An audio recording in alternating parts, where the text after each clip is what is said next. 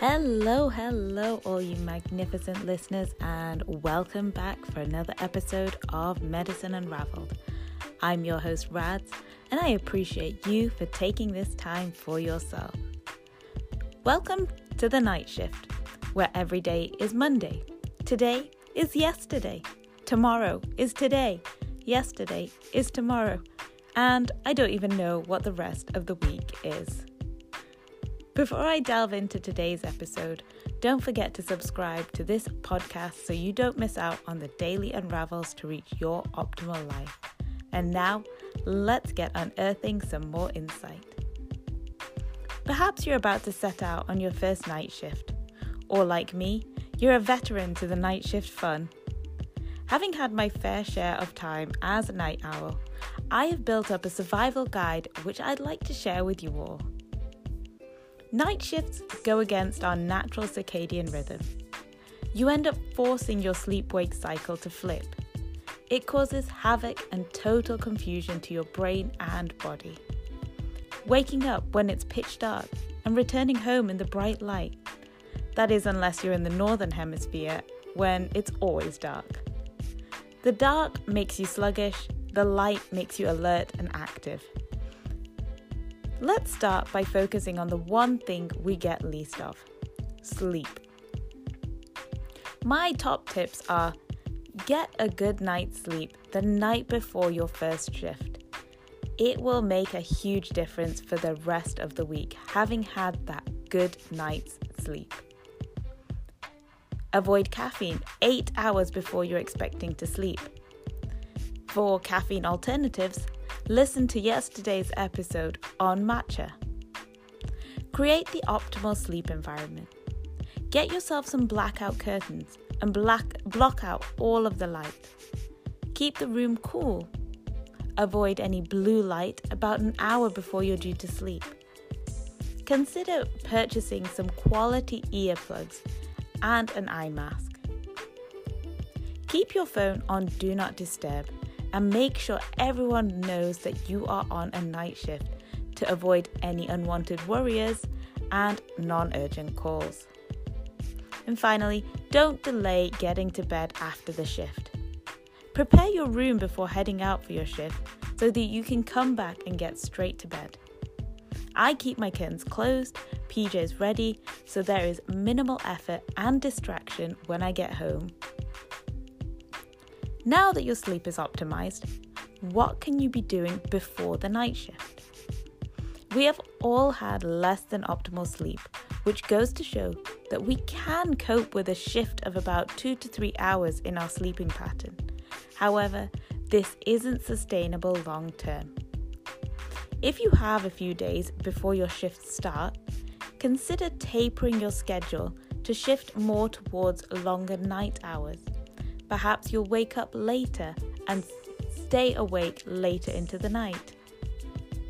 Try taking naps before your shift to give you an extra boost of energy before you go.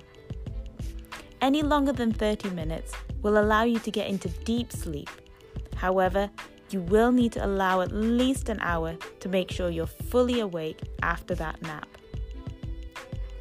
What can you be doing during the shift?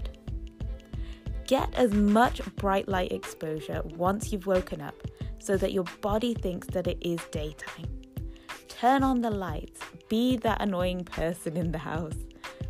During the shift, hospital fluorescent lights are perfect for this. Walking around the corridors, you will feel like it's daytime. Our body likes routine. Schedule your meals at the same time in each shift to create a routine that helps keep some semblance of balance and familiarity. A mid-shift power nap of about twenty minutes can also work for some people. I used to get my biggest slumps at about three or four in the morning and would just need to put my head down on the desk for twenty minutes and then I'd be ready to go. Stay well hydrated throughout the shift, with water rather than caffeine.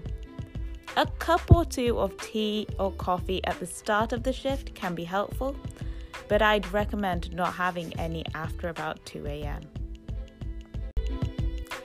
Food is always a tricky adjustment during night shift. Plan your meals and snacks ahead of time. I've said it already, but it's so important to stay hydrated. Plan to keep water available and even snacks that hydrate you rather than dehydrate. Avoid the crisps and biscuits and, you're gonna hate me for this, perhaps throw in some cucumber and celery sticks. Be imaginative. Paradoxically, caffeine will dehydrate you more and more and cause you to be fatigued. Avoid any high sugar drinks. I personally like to drink Doctor Funk's naturally flavoured drinks. They're a healthy antidote to plain old water, with the addition of vital vitamins and minerals such as magnesium, zinc, and vitamin C. All the essentials for balancing your mood, sleep, and immune system when the nights are rough on your body. Check out the link in the show notes to get twenty percent off your first order today. Plan in a high-protein meal with some complex carbs before you go for your shift. Avoid high refined sugars and carbs that will dehydrate you and sit heavy in your stomach, making you feel more drowsy. Always take some of your own food. I've only worked in one hospital where they had food available at night. Quick, healthy snacks that you can eat on the go are most helpful. And the most important tip for most people, how to get back to your daytime routine after the night shifts. After finishing your final night shift, first, celebrate. Meet up with someone, treat yourself to a breakfast or a nice drink. Then go home and have a nap for about one to two hours max. After that, aim to stay up for the rest of the day. Make plans to help occupy you. Avoid snacking throughout the day and try to get back your normal meal times. Get up and get fresh air in the daylight. Get to bed early, around eight p.m, and the next day you'll find that you are feeling fresh and ready to get back to your daytime routine. There are no absolute methods for surviving night shifts, and we are all different, so take what works for you and be willing to trial different things. I hope you've enjoyed today's episode and have taken something away that you can apply to your own life and career. If you're worried about night shifts or feel you've tried it all and still struggling, then let's have a conversation and see how I can help you before you start getting burnt out. Follow the link in the show notes to book your free strategy call with me now.